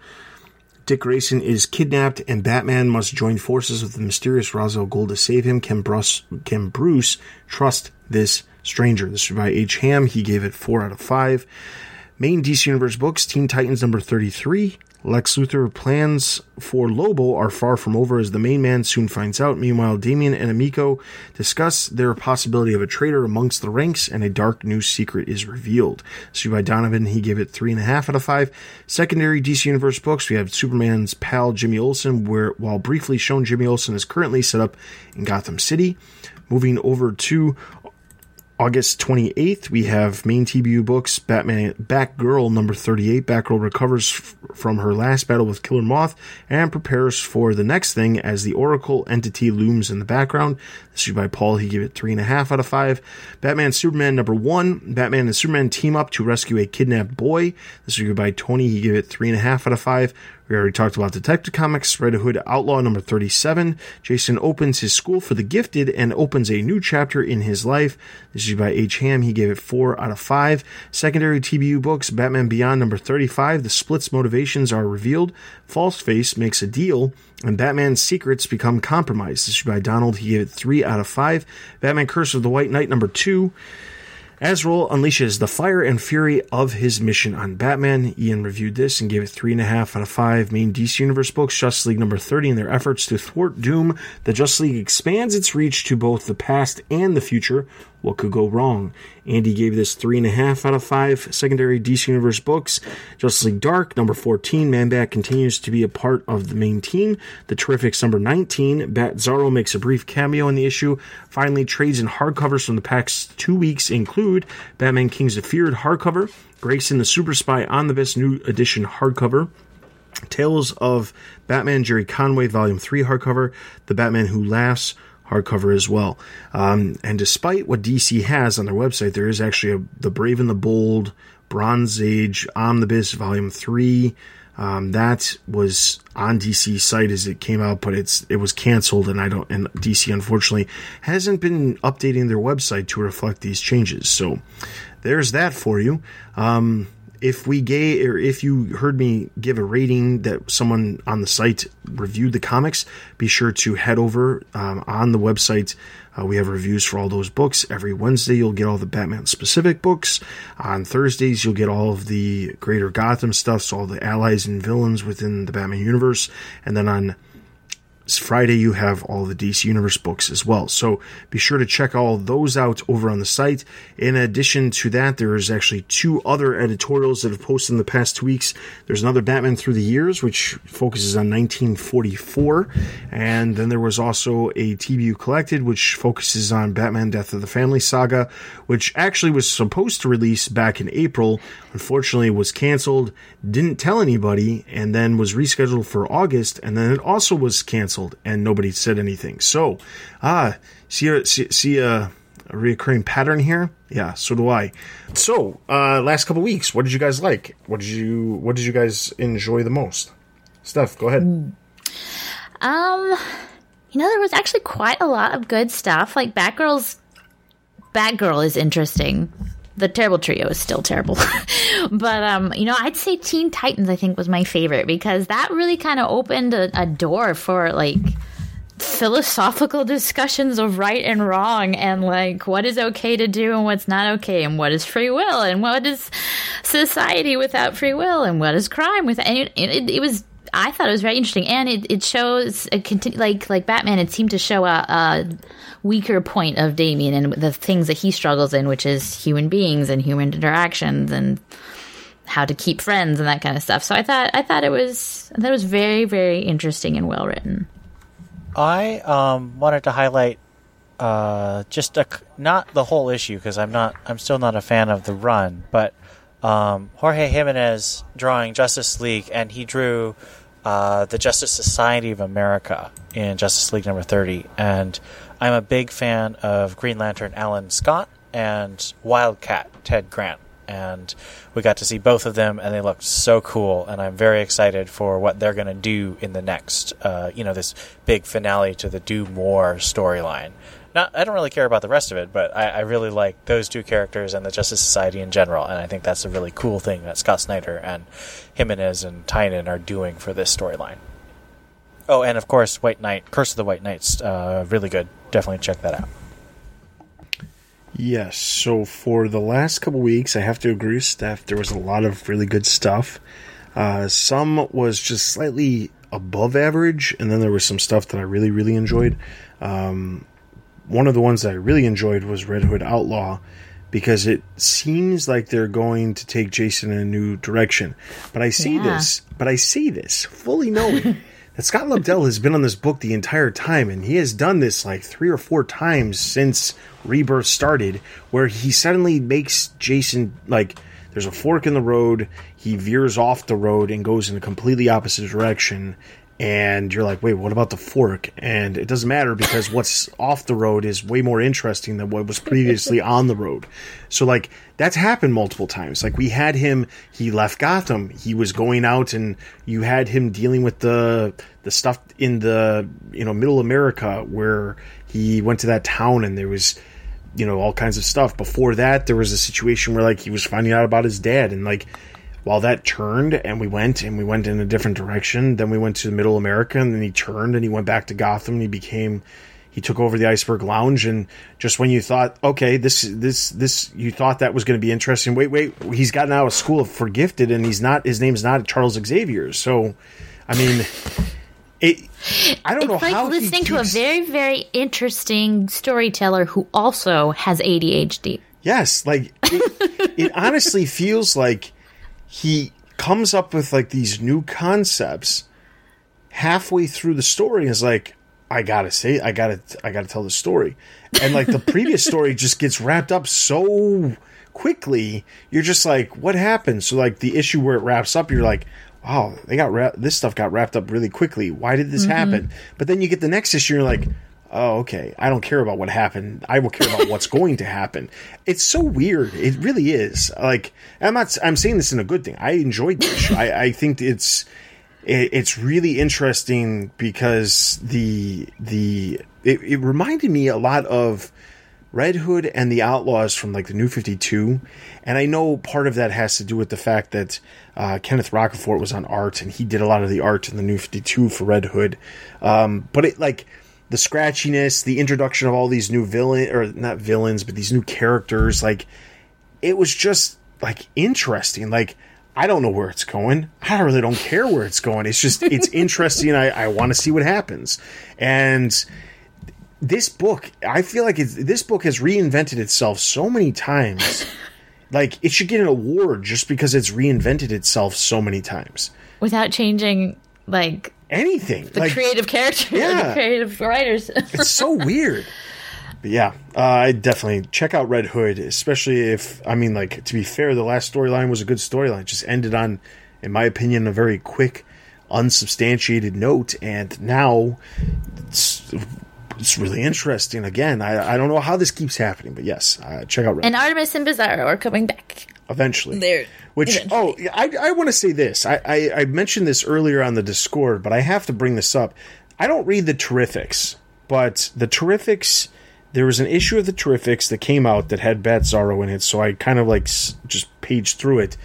And Bizarro is present in the Terrifics. And what's really odd about it is that Bizarro is pre- presented with an offer from Lex Luthor in the book and like you see a lot of Bizarro, the Bizarro world, you know, the universe where Bizarro's from, and a lot of the other characters that are Zorro character, Bizarro characters like Batzarro, and a lot of other ones. Like there's a big focus on Mister Terrible, which is the equivalent, the Bizarro equivalent of Mister Terrific, and.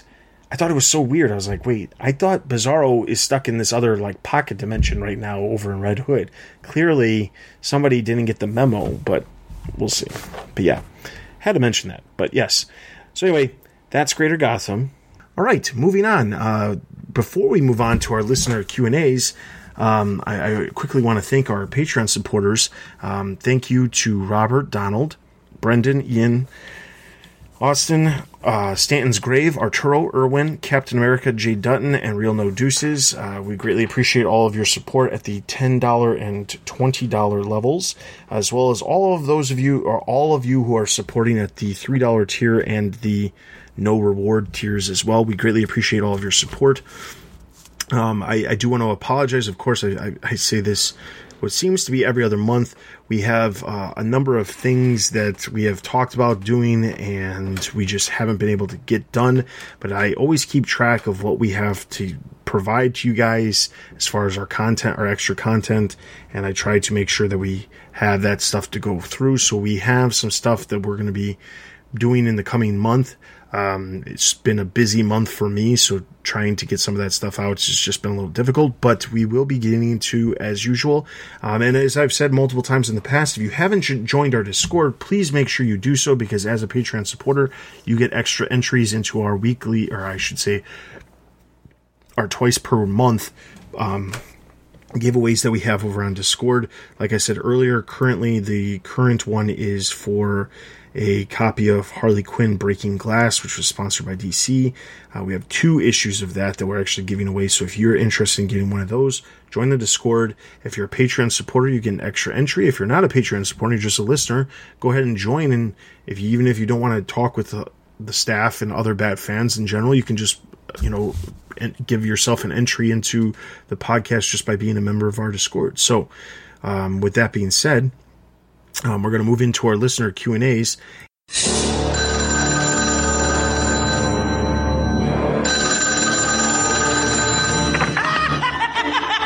Boy, did you get a wrong number.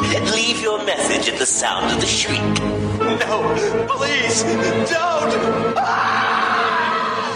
Uh, we have one uh, from Mattman via Discord, and he says, If Batman slash Bruce were to actually ever be killed off for good, who do you think should have the honor of doing it? Or do you think he should die of old age or something not relating to crime fighting? Also, did you hear that Alterna Comics is starting its own distribution company to go against Diamond? What do you guys think about that? Would DC or Marvel go for it? So, to answer your first question, um, I am going to steal an idea that Ian said on the Discord, which sounds really it's not really stealing, but it's it's a very legitimate uh, answer, which is I the the annual number two that Tom King wrote. that is really honestly a really good way for it to kind of work its way out. Uh, Batman has a family, he's married, he dies of old age. I'm content with that being it. I don't really think that somebody should. I don't think there should ever be a villain who takes Batman out because then you're setting that villain above everybody else. And I don't think that's necessary. I think that while there are obviously villains that people will attribute more so as more popular or a bigger threat than others, I think it's all conjecture when it comes down to it. So I think that ultimately the best story for Batman and slash Bruce Wayne is that he is you know he has he has a substantial life he actually maybe turns around gotham and we don't have all these villains and he dies a happy life as an old man that's the way i'd like to see it go out It would be interesting. I don't not saying this is how what I would like, but it would be interesting. You remember in in in the into the Spider Verse, you know, Peter Parker just kind of cacked it in the first five minutes of the movie, um, and then you know Morales takes over. It it would be interesting to see a Batman dies like just horribly boring early on, and and what happens because of that. Like, does anyone fill in the shoes? Does does they just do they just let Batman be gone? I know that's I know that storyline's been done before, but I I think that would be a little more interesting than just him dying of old age. I feel like that's what he deserves. Obviously, it was a, that issue is just wonderful. That's that's how it should happen. But I think it would be a little more interesting if it was something else. But I don't know who would kill him. Your your pick, I guess, from whatever happened to the Well, I'm, I'm interested that uh, no one has been saying what I expected, which is, oh, the Joker should kill him, or Ra's al Ghul should kill him. no that's dumb I I think that um,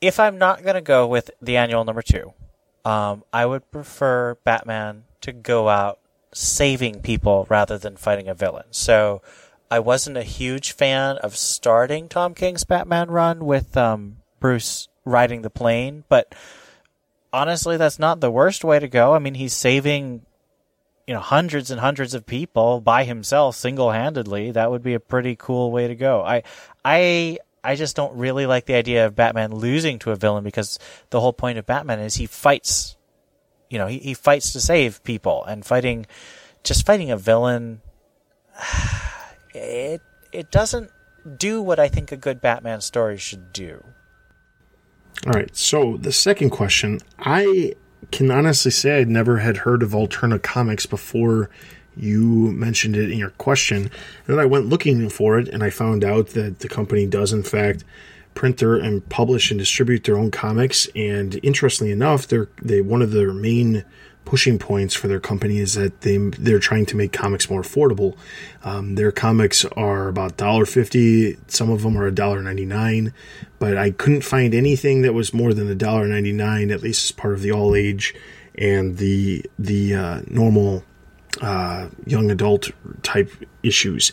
Um, that being said, would DC or Marvel ever go for this? Um, I think the problem is that they're too cemented in this idea that they have to do it this way because that's the way it goes. There's benefits they get from having an outside distributor outside of them doing it themselves, which is obviously they have a lot less risk when it comes to it.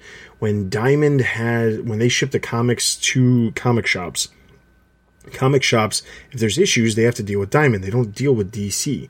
While they might go to DC and complain, or they go might go to Marvel and complain about how the books aren't selling well because the books aren't popular, that's a whole different story. But there's this whole middleman that you know keeps the companies who are producing the content away from the people who are selling the content.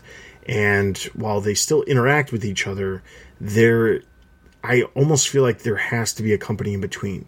I don't like what Diamond does. I don't like that they have a monopoly on this distribution method, but I don't know. The, the problem is there's no other company who's going to come on board this point in time and say, we're going to make comics. We're gonna we're gonna distribute comics and we're gonna try to compete with Diamond. Diamond is a massive, massive company, and nobody can unless somebody has just a boatload of money and really wants to give Diamond a run for their money. I don't see how it would ever work because the problem is we all have to admit the comics industry is either going to go full digital at some point or it's going to it's going to crash.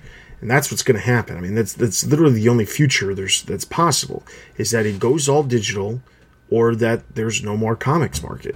You know, publishers, you know, shut down shop because they just can't maintain because either they don't switch over to digital or whatever. But the thing is, like, it just comes down to the, wave of the future is to get further and further away from paper.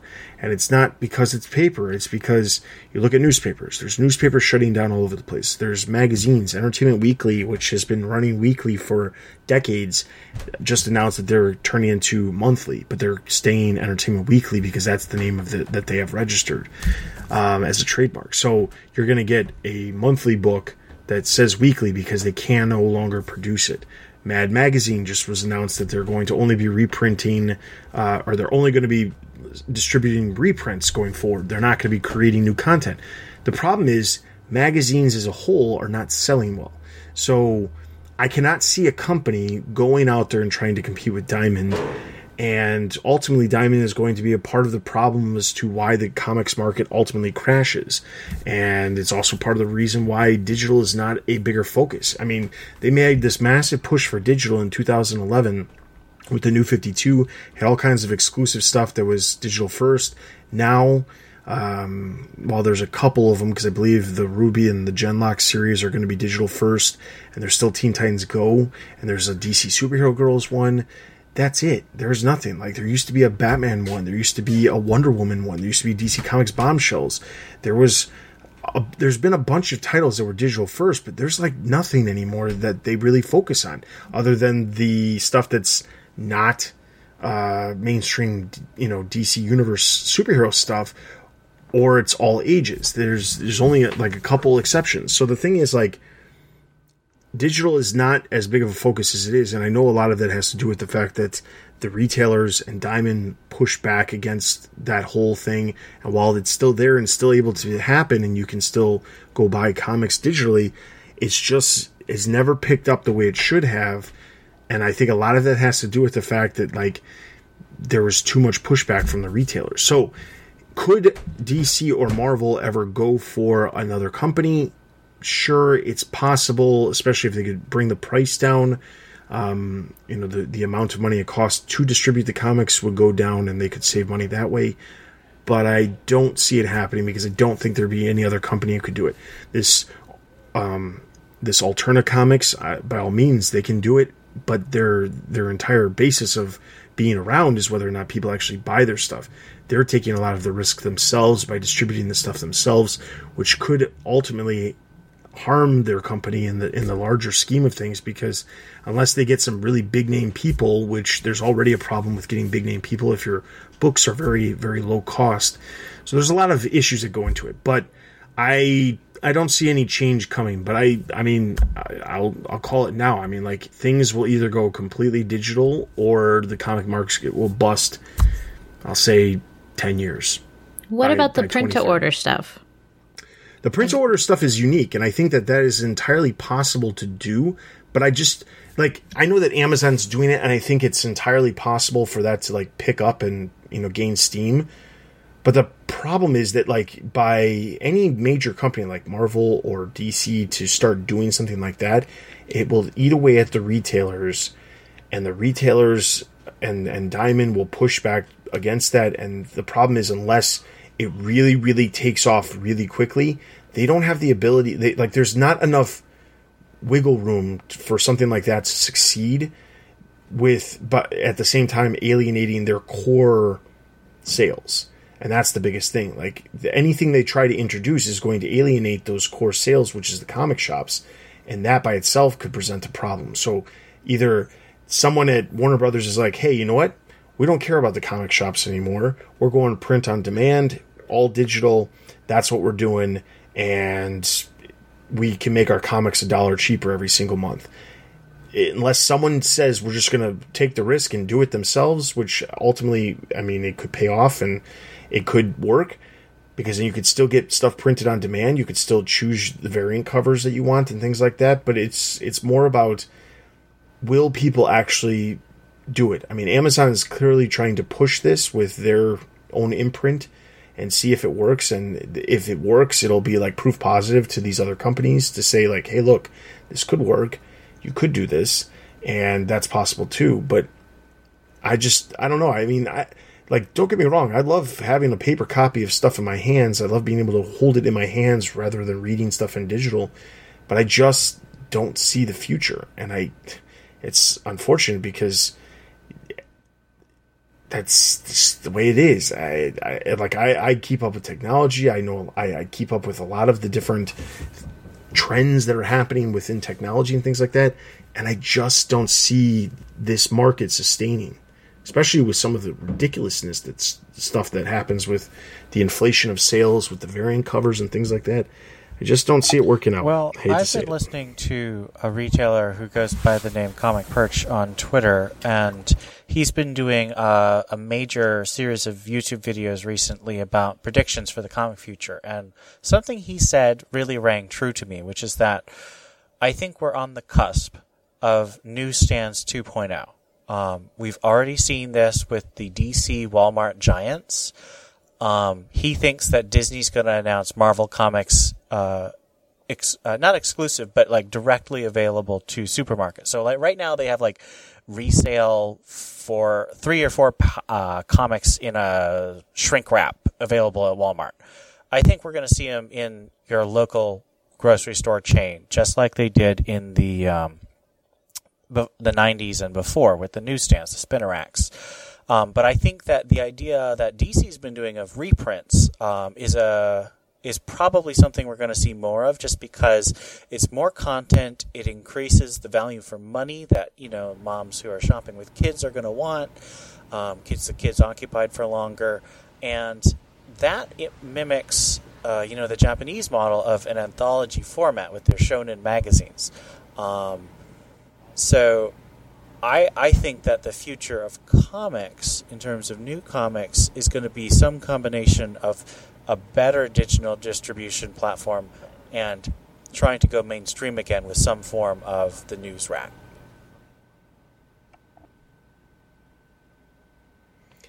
I mean, that's entirely possible. I just I don't see that long term working either. I think that that just by itself will help sustain the business for uh, you know a little while, but I don't know that that'll end up saving the market as a whole. Because the other problem is you also have to look at it, newsstands aren't like they were. The, the newsstands now in today's world are not the same newsstands that they had back in the '90s, or even you know obviously way before the '90s. Grocery stores that I went to as a young kid had whole sections of magazines and comic books and all kinds of stuff. You know, every Archie book you can imagine. You can still find Archie books at the checkout lanes at grocery stores, but like when you go to like a store like Target, their selection of magazines is very very small. They do not have a huge selection. You go, and I don't know about Walmart because, like I've said multiple times, I don't go to Walmart that often, but I can't imagine it being that much bigger because why would they carry so much more stuff? There's only a few places that still carry large amounts of magazines in their bookstores.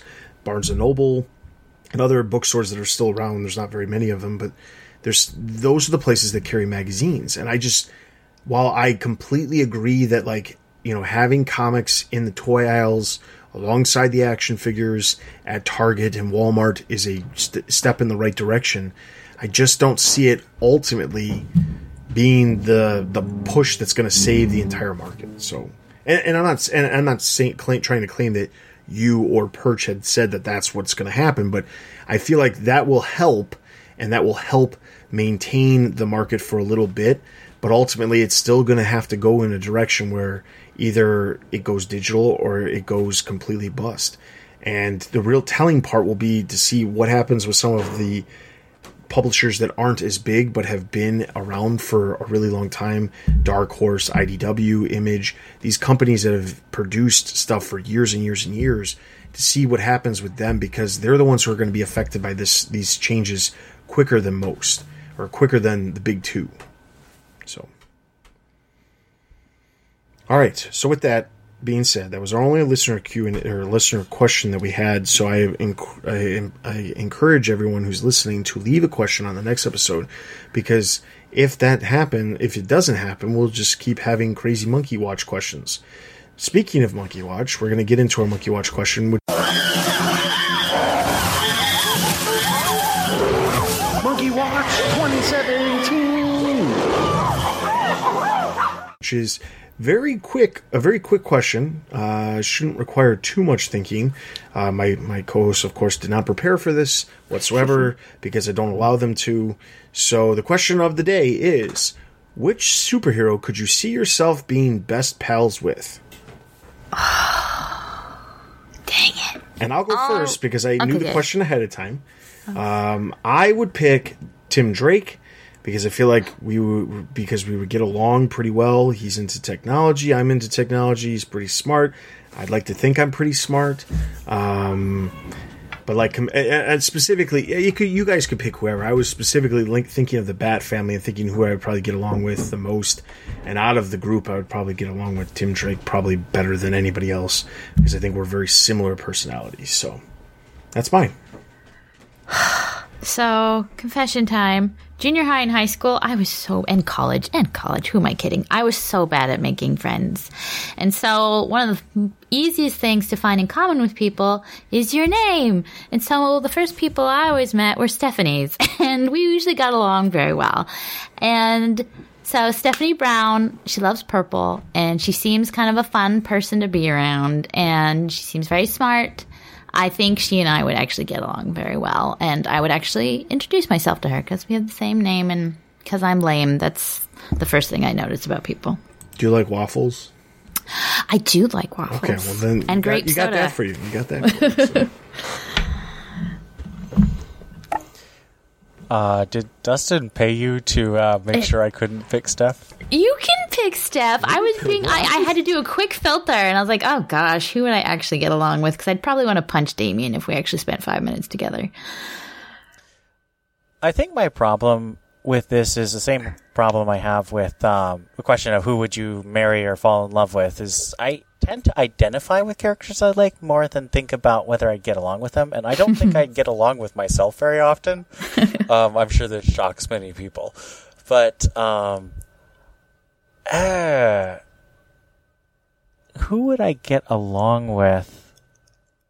Maybe well, no, Cass would know when I was frustrated with people, and so she would probably, um, uh, because you can read the body language. Having a friend to Um, call you out on your crap is important. yeah, true. but like they, they have to care enough to, to call you out. Like I'm trying to think That's who true. would too. be willing to, to get to know me actually well speak enough. up? Yeah. Um. Uh, I'm trying to think of characters who really like reading because that's mostly what I like talking to my friends about. Bookworm. Um, I mean, Jason Todd read books in prison, and he actually read books I care about. Uh, Pride and Prejudice was uh, in one of the Grant Morrison comics, or maybe it was Judd Winick. It was one of the pre-Flashpoint um, Red Hood stories. Um, so maybe Jason, uh, but I don't really like drinking and fighting. So You definitely would be an odd couple, friend couple. yeah, But you know what? There's what's funny. I think of that, and I think to myself, I would probably compare you closer to Batgirl, the pre. Oh, the- Barbara? yeah, Barbara pre New Fifty Two. yeah. And- okay, I'll go with Barbara. I'd love to. No, no, hold with- on, hold on. I'm saying I would compare you to her as like you are Oh. very similar. But then you think about what happened in Batman and Robin Eternal, where she got along with Jason Todd like really well for some weird reason, and I thought, well, maybe it's because they're so opposite that they do get along. So, back to your Jason Todd, maybe it is possible. So, Let's go with that. I'll I'll hang out with Jason Todd. I mean, to be fair, just because you hang out with him doesn't mean you have to hang out with him all the time. You you don't have to go to the fights and the bars with him. So, there's that. But uh, the question is then presented to you, the listeners. Who, what member of the Bat family, or you could even pick a, a, a member of the Rogues Gallery, uh, which person do you think you would bu- best be friends with? Uh, sound off either in the comment section or over on the Discord when the episode posts. We'll talk about those next time. And then obviously be sure to encourage or explain why you think you would get along with them and they would be your best pals. So, with that being said, that is everything for this episode. Be sure to head over to the website for all latest news related to movies, TV, merchandise, video games, and of course the comics. Also, be sure to check out all the other podcasts we have to offer. There's tons of podcasts that are releasing all the time. Um, any given week, there's we've got like three to four episodes releasing. So be sure to check out all the podcasts. Be sure to follow us on Facebook, Twitter, Instagram, and YouTube for all the latest news and videos from the Batman universe. Join our Discord. Leave questions in the comment section on the website. You can leave us reviews in iTunes; those are always greatly appreciated. Or any of the other podcast uh, platforms that you use. I'm, I I always say iTunes, but I honestly think that all of the platforms you can leave reviews on. So any wherever you listen to this, if you can leave a review, leave reviews. So those are always greatly appreciated uh, for this and any of the other podcasts that we have to offer at the Batman Universe. Uh, with that being said, uh, we will see you guys in two weeks. This is Dustin. This is Steph. And this is Ian. We'll see you guys next time.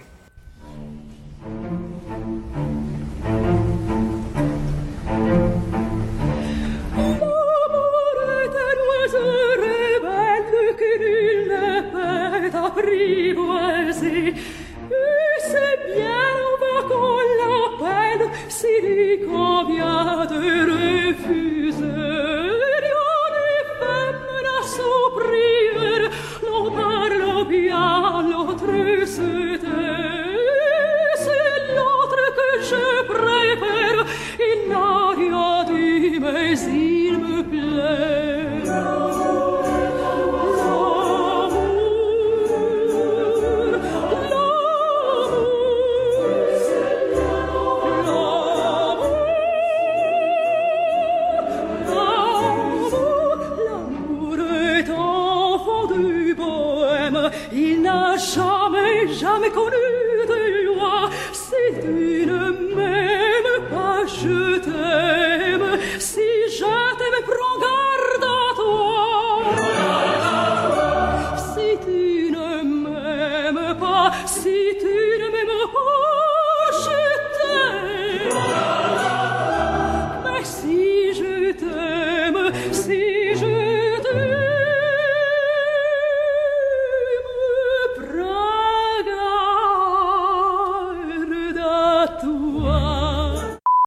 now that I'm thinking about it, I'm, I'm having to actually question whether or not we brought this up on the last episode because I just We did. realized- yeah. We already okay. talked about it. Oh man, oh, we'll just uh, start Good, I was eating start back from the beginning.